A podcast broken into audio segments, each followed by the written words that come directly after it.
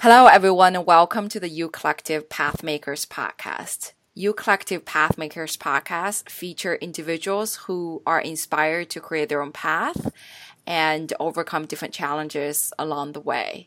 And these pathmakers are unique, courageous, inspirational, and they're individuals who really care about the impacts that they're, they're making around them. We have featured many interesting individuals from various industries to date, and today I'm really delighted to have Sarah Mara uh, joining us. Sarah, thanks for joining U Collective. Hi, Joyce. Uh, thanks for having me. So let's start with your path and who you are all right, sure. So I'm the global strategic product uh, for the global liquidity and cash management for HSBC.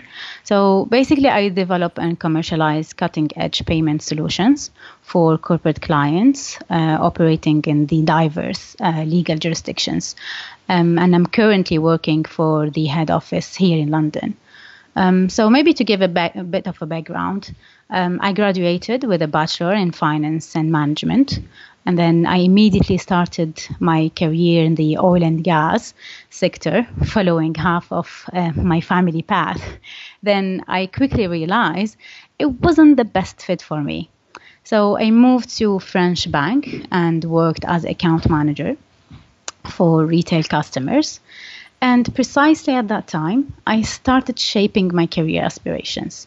And I realized how important it was for me to work with people. In 2008, I had the opportunity to join HSBC Algeria as a sales support, helping the relationship managers to um, enable corporate customers uh, with electronic payment platform. I spent around four years at learning how to help corporate customers to optimize their cash and, and payment and deal with you know challenging regulations by time. And at the same time, I managed to uh, get my MBA from a French Symposium Business School. Um, and, and the interesting bit in here, um, I was an introvert. I'm still an introvert, but the MBA was instrumental, giving me the, I would say, the confidence to take risk and pursue my career abroad. So in 2012, I moved to HSBC Dubai um, where I have been appointed as the regional client service manager for financial uh, institution and insurance companies uh, customers. I spent around six years and a half of an entertaining and eye-opening mix of head, heart, and hustle. Um, I moved between many countries within the Middle East, uh, just to name some of them um, Egypt, Kuwait, Bahrain, um, and so on. Uh, I learned new languages, um, new business models. I got exposure to different cultures. I also dealt with um, a rapidly changing technological development uh, in the banking and, and payment industry, where I needed to remain current uh, on emerging trend so I applied at that time for many fintech courses. Um, yeah, so now, now here I am. A year ago, I moved to London, uh, working for the global team. Well, Sarah, that's an amazing summary of your path to date. Um, you know, before we dive into how you made these decisions along your along the way, um, just tell us more about your experience working um, in you know, very complex jurisdictions as you described, you know, whether it's Algeria, Egypt, Dubai. Um, you know, most of us think about fintech. We think about fintech in the UA, US, UK, or Asia. Your experience have given you something that most people don't understand. So tell us about that experience and, um, you know, how that shaped you and uh, what you learned.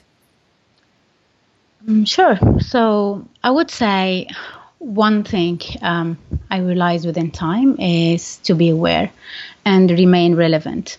Um, I would say the ecosystem is different, right? Uh, the maturity level um, of the technological framework is different uh, from Middle East, North Africa, uh, comparing to UK or, or USA.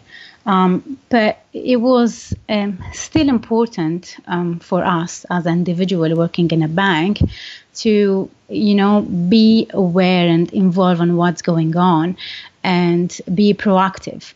Um, so I've adopted a proactive approach um, where, um, you know, I've subscribed for newsletter. I participated in workshops, and I would say being a millennial is a blessing because we have access to information in real time, um, and most of the time it's free.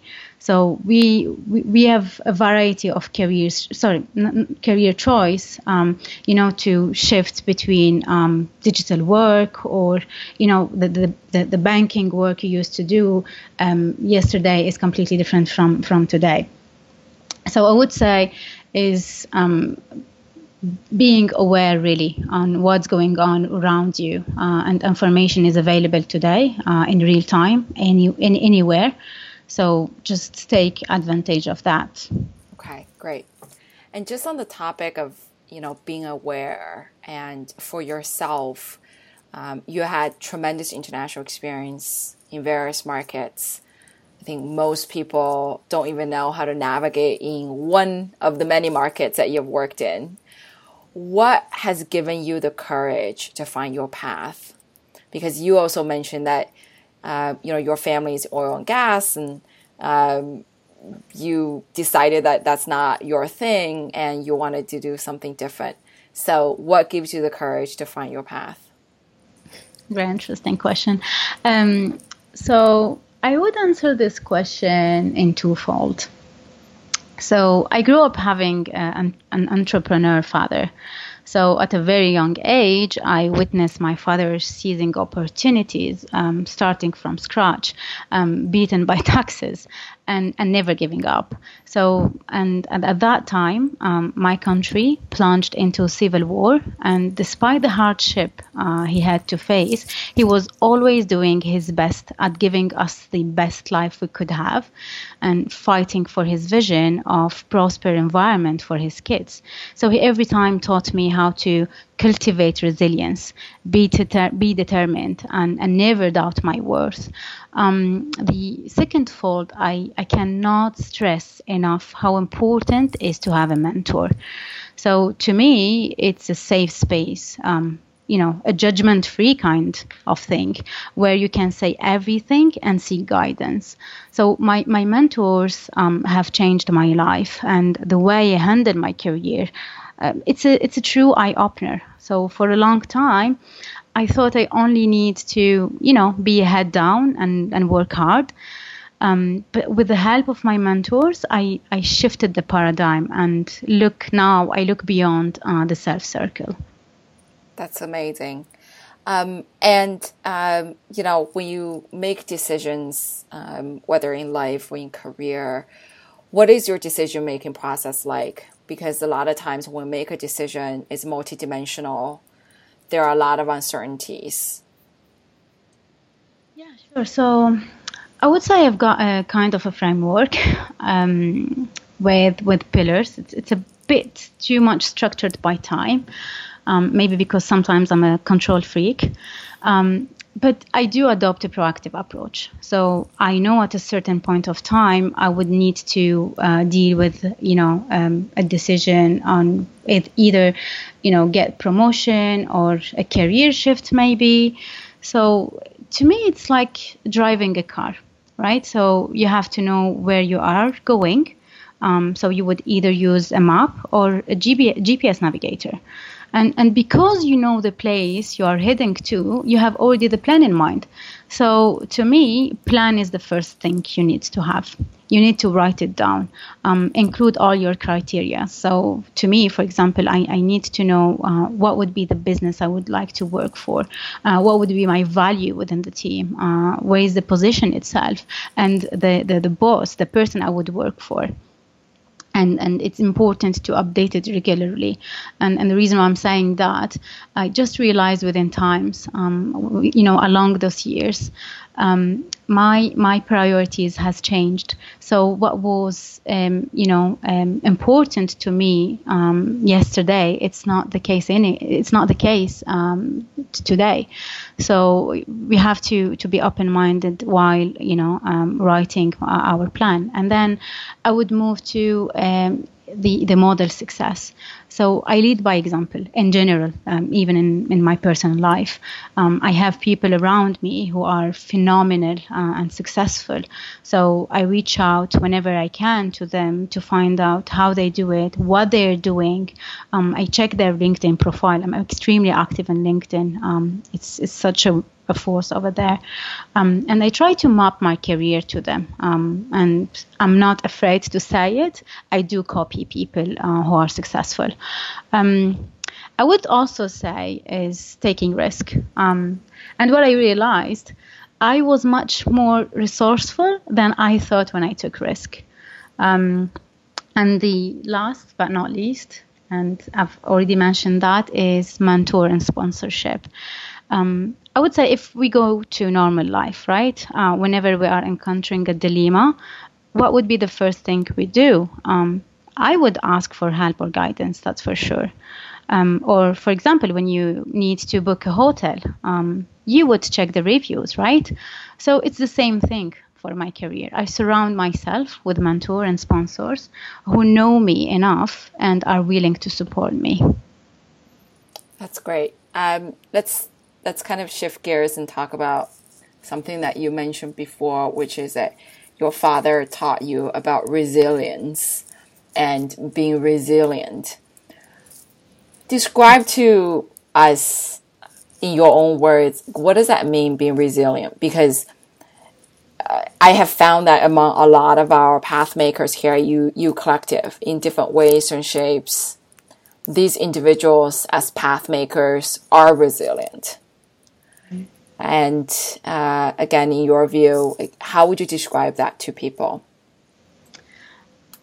I would say it's it's a small definition. Um, it's bringing the best of yourself in your worst moment, right? Um, and it happened to me within the years. Um, as I said, um, I came from um, uh, North Africa, from Algeria. Um, I belong to a family, kind of conservative, uh, where I would you know belong to home. Um, it's w- within within my family. It's very rare to see um, girls and women uh, studying abroad or even uh, pursuing their career abroad. Um, I had my dad who supported me, um, but it was never easy. Uh, so I had to, um, you know, cultivate resilience. Um, I, I, had to not, I wouldn't say to be tough, uh, but to thrive during mm. uh, those moments. Um, and then within the career, um, being, um, you know, a woman um, who moved to Middle East uh, by myself. Um, again, it wasn't easy. Um, I worked in Egypt during, um, you know, the uh, president's uh, release in 2015. Again, it wasn't easy, but I had to be resilient. I had to uh, show to the office every day. Um, I had to bring results. Um, and I would say it's the faith um, you have and um, your worth. I mean, you know you you know your worth, so you will never doubt yourself. It's um, kind of um, a mix of the self doubt, and you have to keep it aside. Um, you have to shut those uh, small voices in, in your mind and and keep going. Excellent. Um, you know, as we close out this interview, and you you worked in fintech or financial for a very long time, and um, you're really doing a lot of cutting edge things um, at your firm. What excites you about fintech these days? Well, what kind of topics do you do you track? I would say everything, everything really. Um, and the interesting bit, um, I wasn't that um, interested in tech before uh, till the time I got married. So my, my, husband is a digital marketer, so he got me into um, somehow, um, and it started in 2014. I, I couldn't stop. Um, but I, what, what I like most about this new era of technology is how we're transforming the business model for corporate and how are we transforming our own lives.